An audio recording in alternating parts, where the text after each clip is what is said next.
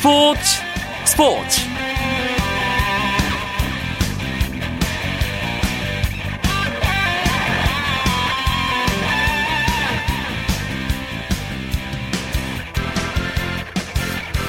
안녕하십니까. 목요일 밤 스포츠 스포츠. 아나운서 이광용입니다. 오늘 프로야구 팬들에게 깜짝 뉴스가 전해졌죠. 잠수함 투수 김병현 선수가 넥센을 떠나 고향인 기아 타이거즈 유니폼을 입게 됐습니다 프로야구 넥센과 기아가 김병현과 신인 투수 김영광을 1대 1로 맞바꾸는 트레이드에 합의했다고 발표했는데요. 김병현의 합류로 기아에는 서재영의 최희섭까지 광주 일고 메이저리거 출신 3인방이 무려 19년 만에 한 팀에서 제외하게 됐습니다. 어느덧 30대 노장이 돼 다시 만난 이들의 활약이 고향팀 기아의 성적에 어떤 영향을 미칠지 야구 팬들 상당히 기대를 하게 됩니다. 깜짝 트레이드를 단행한 기아와 넥센은 오늘 목동구장에서 주중 3연전의 마지막 대결을 펼치고 있는데요. 프로야구 경기 상황을 비롯한 주요 스포츠 소식 정리하면서 목요일 밤 스포츠 스포츠 시작하겠습니다.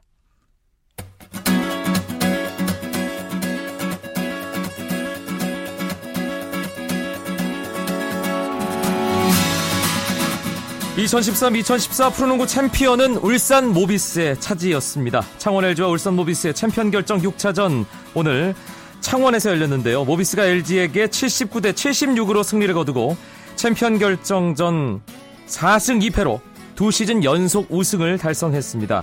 1997년에 출범한 프로농구에서 2년 연속 챔피언 결정전 우승은 1999년 대전 현대 이후 모비스가 두 번째고요.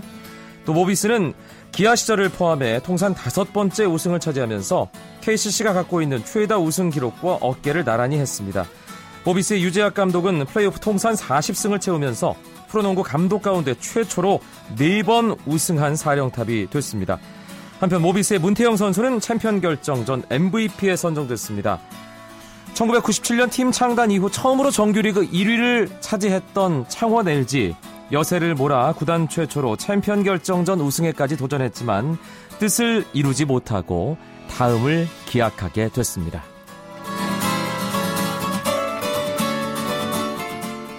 프로야구 주중 3연전 마지막 경기 4개 구장에서 펼쳐지고 있습니다. 잠실 SK와 두산 두산이 5대 0으로 SK에게 앞서 있습니다. 두산 어, 지금 김광현 선수와 노경원 선수의 선발 맞대결이었는데 두 투수 모두 5와 3분의 2이닝을 던졌습니다.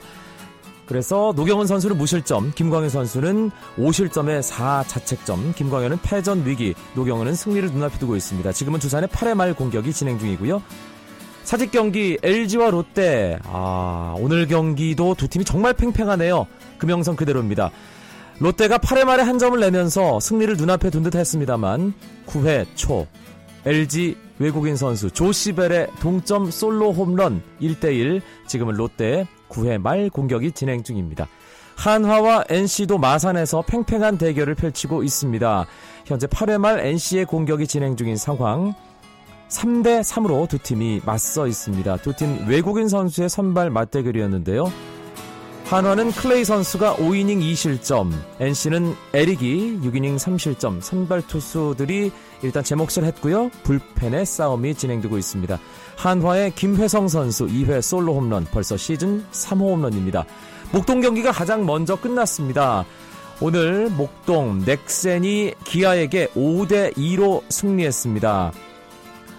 오늘 넥센은 로티노 선수를 깜짝 포수로 선발 출전시켰는데요.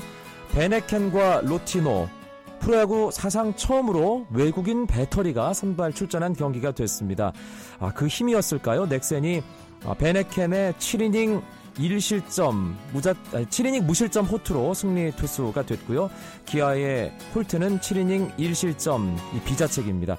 아, 패전 투수가 됐습니다. 손승락 선수는 시즌 4세이브, 박병호 선수가 8회 달아나는 솔로 홈런, 시즌 3호 홈런을 기록했습니다.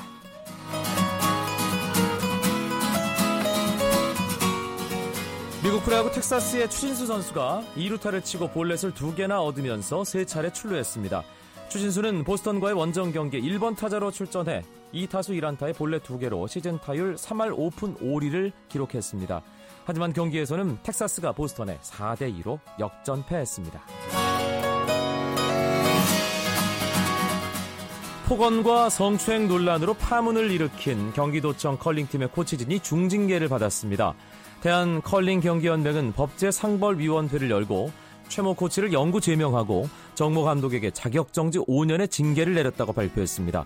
컬링연맹은 두 지도자들의 육설과 폭언 때문에 선수들이 인간적인 모멸감을 갖게 됐고 특히 최모 코치는 선수들의 거부 의사에도 불구하고 자주 신체적 접촉을 한 것으로 확인되었다며 중징계 이유를 밝혔습니다.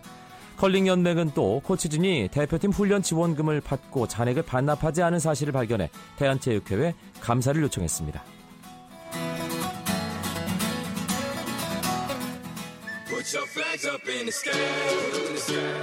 Wall. And wave side to side, side to side. Fly to line. Show the world where you're from, show where you're from. We are one, baby. Show the world we are one. 저희 스포츠 스포츠가 KBS 라디오 봄 개편과 함께 중점을 둔 것 중 하나가 월드컵 이야기를 좀 더 많이 해보겠다는 각오였습니다. 그래서 오늘부터 야심차게 시작하는 코너가 있습니다. 정현숙의 올라 브라질. 어떤 분과 함께 할지는 코너 이름에서 이미 눈치채셨을 테고요. 목요일마다 스포츠 스포츠 청취자 여러분과 함께 했던 KBS 스포츠 취재부의 정현숙 기자가 월드컵 이야기로 이 시간 함께 합니다. 정 기자, 올라. 네, 안녕하세요. 좋은 음악으로 맞아주셔서 감사합니다. 네, 저희 PD가 네. 어, 음악 프로 전문이거든요. 아, 그래서 그러셨어. 아 이런 깨알 같은 음악 선곡, 음, 예, 좋네요. 예, 기대하셔도 좋습니다. 네. 예, 정현숙 기자가 오늘부터 월드컵 경기가 열리는 브라질의 경기장, 그렇죠. 도시들을 네. 쭉 소개를 해주실 텐데 네. 첫 도시입니다. 어디로 갈까요?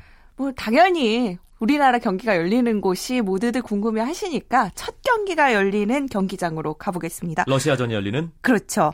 어, 이름이 아레나 판타나우예요. 조금 좀 이색적인 이름인데 이 아레나 판타나우가 어디에 있냐면 쿠이아바라는 도시에 있거든요. 네. 이 쿠이아바는 태평양과 대서양에 똑같이 2,000km씩 떨어진 지점에 있어서 남미의 심장이라고 불린다고 합니다. 이 남미의 심장으로 불리는 곳에서 우리가 첫 경기를 갔기 때문에 6월 18일 오전 7시거든요. 이 첫 경기를 승리로 가져가느냐가 16강 진출의 가장 중요한 일전이 아닐까 싶습니다. 네. 아레나 판타나우 쿠이아바라는 도시에 있는데 이 사실 지금 계속해서 들려오는 소식이 브라질 월드컵 경기장 건설이 제대로 안 되고 있다. 그렇죠. 그런 얘기 얘기잖아요. 네, 오늘도 그 브라질 외 브라질 언론에서 경기장이 6월까지도 완공이 안 되는 경기장이 있다. 상파울루 경기장이 그렇게 보도를 하고 있고 이 쿠이아바도 아직까지 안타깝게 완공이 되지 않은 경기장 가운데 한 곳입니다. 네. 세 곳이 아직 완공이 안 됐거든요. 그래서 지난해 원래는 지난해 12월까지 완공이 예정이 됐었는데 계속 지연이 됐고 지난 3일에 어, 경기장 테스트를 위해서 일부 공개를 했었거든요. 그렇지만 거기 에서 많은 문제점을 노출을 했다고 하거든요.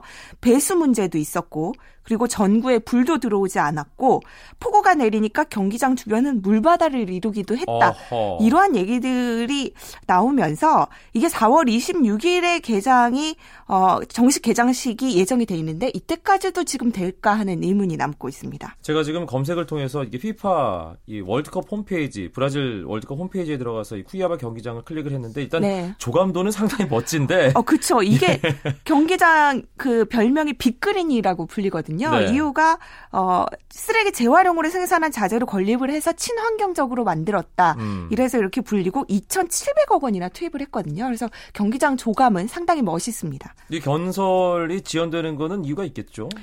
지난해 10월에 한번 화재가 발생을 했었고 예. 말씀드렸다시피 친환경으로 설계가 되다 보니까 오히려 이 화재에 조금 더 손상이 취약하군요. 더 많이 갔고 예, 그런 부분이 있었고요.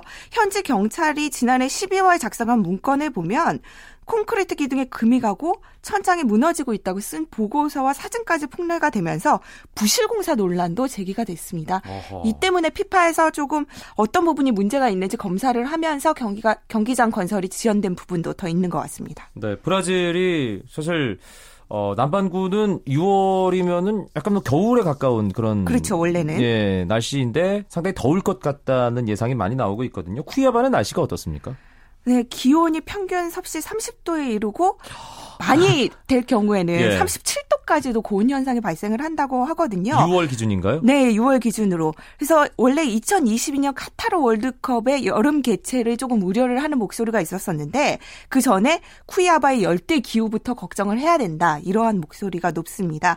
다행히 그래도 브라질 월드컵에서는 쿨링 브레이크라는 제도가 뭐 채택이 되기도 하거든요. 그래서 이른바 시키는 타임이 공식 시행이 되는데 만약에 너무나 더울 경우에는 심판과 피파 코디네이터들이 전후반 30분쯤에 한 차례씩 3분씩 휴식을 할 수 있으니까 그러한 부분들에 조금은 기대를 해봐도 될 것 같습니다. 제가 축구 30년 넘게 봤는데 그 하다가 30분 끝나고 중간에 쉬는 건 한 번도 못 본 것 같은데. 아 베이징 올림픽 때 일부 시행이 되기도 아, 했었으니까. 그랬어요? 예. 아, 제가 그 경기를 못 아마도. 월드컵에서는 최초로 도입이 될 것 같습니다. 우리 대표팀이 일단 이과수의 베이스 캠프가 차려지잖아요. 그렇죠. 리고 어, 보- 조별리그 1차전인 러시아전을 한국 시간 기준 6월 18일 오전 7시, 브라질 현지 시간으로는 저녁 7시, 6월 음. 네네. 17일이죠. 네. 아, 경기를 치르게 되는데 쿠이아바로 언제쯤 들어가게 되는 걸까요? 일단은 우리 대표팀이 플로리다에서 좀 비슷한 기후에서 많이 전지훈련을 거친 다음에 아, 이과수로 바로 넘어갑니다. 보통은 이제 베이스 캠프에 대해서 이광용 아나운서처럼 잘 모르시는 개념이 많을 텐데 네. 결전지로 곧바로 가는 게 아니라 베이스 캠프에 근거지를 두고 경기가 열리기 이틀 전쯤에 결전지로 들어가서 거기에서 뭐 훈련을 하고 경기장에 익숙해진 다음에 경기를 치르거든요. 그래서 베- 어, 이과수를 중심으로 해서 각각의 세 곳이 비슷한 장소에 있기 때문에 한 피파에서 내주는 전세기를 타고 3시간이면 갈 수 있거든요. 네. 그런 점에서 입지 조건이 상당히 좋 다고 볼 수 있겠습니다. 1차전은 우리 입장에서 정말 중요하고요. 러시아 입장에서도 정말 중요합니다. 그렇죠. 표가 다 팔렸나요? 참 안타깝게도 우리 대표팀의 경기는 조금은 인기가 없는 것 같아요. 러시아전하고 알제리전 경기가 안 팔렸거든요. 전체 벨기에전만 매진됐군요. 네네. 전체 64경기 가운데 우리 대표팀 경기를 포함해서 7경기가 매진이 되지 않았는데 조금은 어떻게 보면 이유가 있는 것 같아요. 우리 교민들이 상파울루의 특정 지역에 모여서 사는데 여기까지 가려고 하면은 버스를 이용을 해야 된- 된다고 합니다. 네. 버스를 타고 가면 14시간이 걸린다고 하거든요. 이러한 점들이 상당히 좀 티켓이 팔리는데 어려움으로 남지 않았나라는 생각이 듭니다. 쿠이아바 우리나라와 러시아의 경기 말고도 다른 경기들 어떤 게 있는지 소개해 주시죠. 네, 나이지리아와 보스니아 헤르체고비나 그리고 칠레와 호주, 일본과 콜롬비아의 조별리그 경기가 열리는데 우리 대표팀 우리가 아무래도 일본 경기에 관심이 많잖아요. 그렇죠. 특히 이게 콜롬비아전이 조별리그 3차전이거든요. 여기서 16강 진출의 갈림길이 될 수도 있고 일본은 사실 8강까지도 목표로 한다고 공언을 하고 있는 상황이거든요.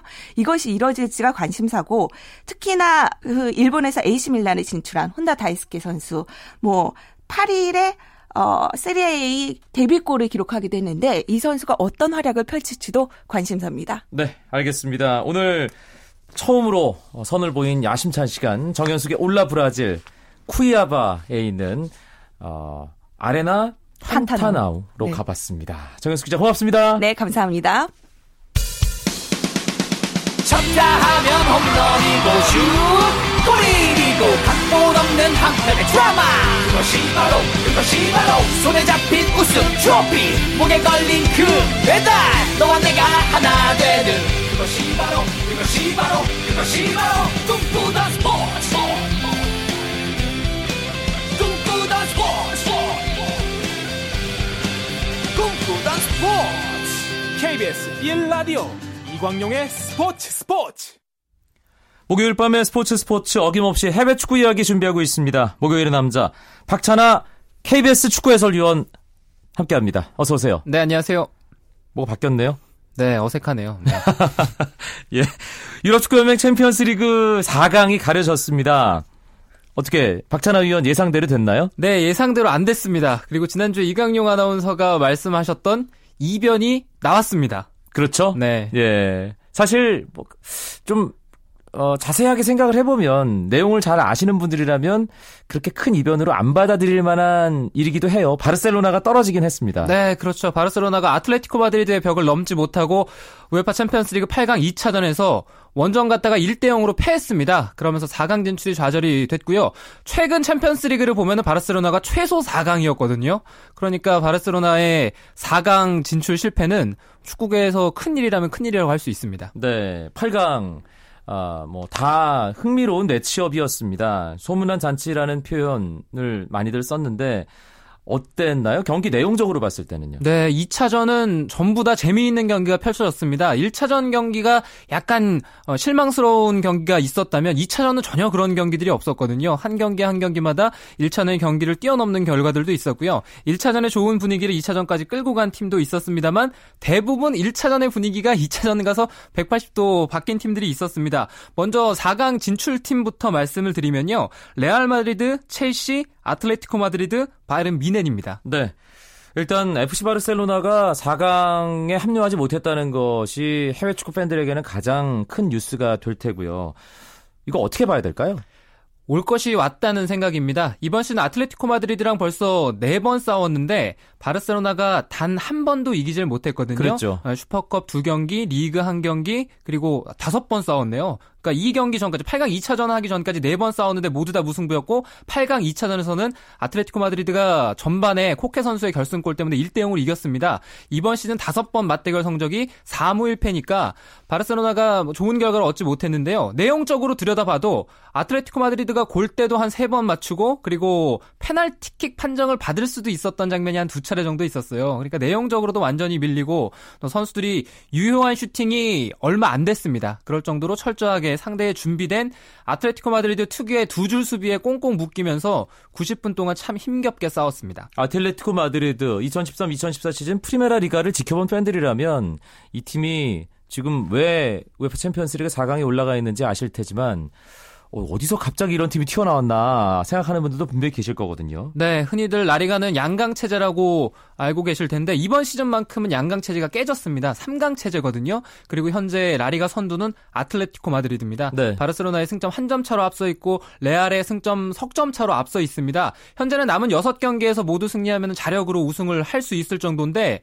시메오네 감독이 부임하고 나서 이 팀이 매 시즌 트로피를 들어올리고 있어요. 시메오네 감독이 지난 2011-12 시즌 겨울 휴식기에 아틀레티코 마드리드 사령탑에 부임했거든요. 네. 어, 전임 감독 만사노 감독이 지금 베이징 궈안 가 있는 만사노 감독이 성적도 좋지 않고 선수들과 사이가 틀어지면서 시메오네 감독이 왔는데 그 시즌에 유로파리그를 가져갔습니다. 그리고 지난 시즌에 스페인 국왕컵, FA컵이죠. FA컵 우승 차지했고요. 이번 시즌은 현재 리가 선두 그리고 챔피언스리그 4강까지 올라갔거든요. 챔피언스리그 4강은 뭐 40여 년 만의 일이라고 하니까 이 팀이 시면에 감독 부임하고 나서 얼마나 분위기가 좋은지 팀이 어떤 식으로 발전하고 있는지 잘 알려주는 지표라고 볼 수 있습니다. 디에고 시메오네는 90년대 이제 아르헨티나 축구를 관심 있게 보셨던 분들이라면 당연히 아는 선수인데 네. 아틀레티코 마드리드는 그냥 중상위권 정도 전력 아니었나요? 그렇죠. 중상위권이었고 그래도 좋은 선수들이 있을 때는 챔피언스리그에 나갔던 팀입니다. 그렇지만 최근에는 뭐 챔피언스리그권에서 밀려났던 시즌이 더 많은데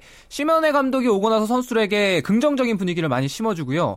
특유의 수비 조직력이 있습니다. 네. 엄청난 수비 조직력. 현재 이 팀의 압박 강도 그리고 압박을 가야 되고 가지 말아야 되고의 그런 판단력, 어, 수비진의 공간을 점거하는 능력들 이런 것들은 가히 현 수준 유럽 최고라고 보시면 될 것 같고요. 네, 거기서 만들어지는 역습도 있고 그리고 이 팀이 단순하게 지키는 공- 축구만 능한 것이 아니라 공격적으로 나서야 될 때는 나설 수도 있는 팀이에요. 그만큼 능력이 좋은 선수들이 예, 팀에 포진하고 있습니다. 바이에른 뮌헨과 맨체스터 유나이티드의 대결 이 매치업은 안 봐도 비디오다 뮌헨이 이기는 거다 이렇게 다들 단정적으로 얘기를 했었는데 1차전 보고 어 혹시나 했는데 2차전 역시나였습니다. 네, 1차전 1대 1로 비겼고 2차전은 3대 1 바이에른 뮌헨의 승리였습니다. 그런데 데이비드 모예스 감독이 후반전까지 함박웃음을 지었어요. 57분에 뮌헨 원정을 간 맨체스터 유나이티드가 선취골을 넣었습니다. 아, 맨체스터 유나이티드가 기록한 유이한 유효 슈팅 중에 하나 에브라 선수의 왼발 강슛이 골대를 맞고 그대로 득점이 됐거든요. 57분에 원정 가서 1대 0으로 이, 이기고 있었으니까 데이비드 모예스 감독이 아주 기쁨을 표했는데 그 기쁨이 딱 2분 갔습니다. 네, 2분 만에 동점골 허용하고요. 또 뮐러 어, 마지막에 로번까지 해서 3대 1로 바이에른 뮌헨이 승리했습니다. 맨유는 이번 시즌 빈손으로 마치게 되는 거네요. 네, 무관이죠. 다음 시즌 챔피언스리그 진출도 어려워졌고요. 리그 우승 지금 힘들고 컵 대회도 들어올리지 못하게 됐고요. 모예스 감독의 첫 시즌은 참 험난하게 흘러가고 있습니다. 2013-2014 UEFA 챔피언스리그 4강 진출팀은 첼시와 레알 마드리드, 바이에른 뮌헨, 아틀레티코 마드리드입니다. 라리가 팀이 두 팀이네요. 네, 라리가 팀이 세 팀이 될 수도 있었는데 8강에서 두 팀이 붙는 바람에 이제 두 팀만 올라갔고요. 독일의 자존심 어, 프리미어리그의 자존심 한 팀씩 남았습니다. 첼시도 1차전에 패했습니다만 2차전 2대 0으로 극적으로 역전을 하고 올라갔고요. 바이에른 미넨이 지난 시즌 이어서 과연 두 시즌 연속 챔피언스리그를 가져갈 수 있느냐 이게 중요하게 됐습니다. 토너먼트 나무가 그려지지 않고 지금 4강 추첨을 다시 또 하게 되는 거죠? 네, 한국 시각으로 11일 저녁 7시입니다.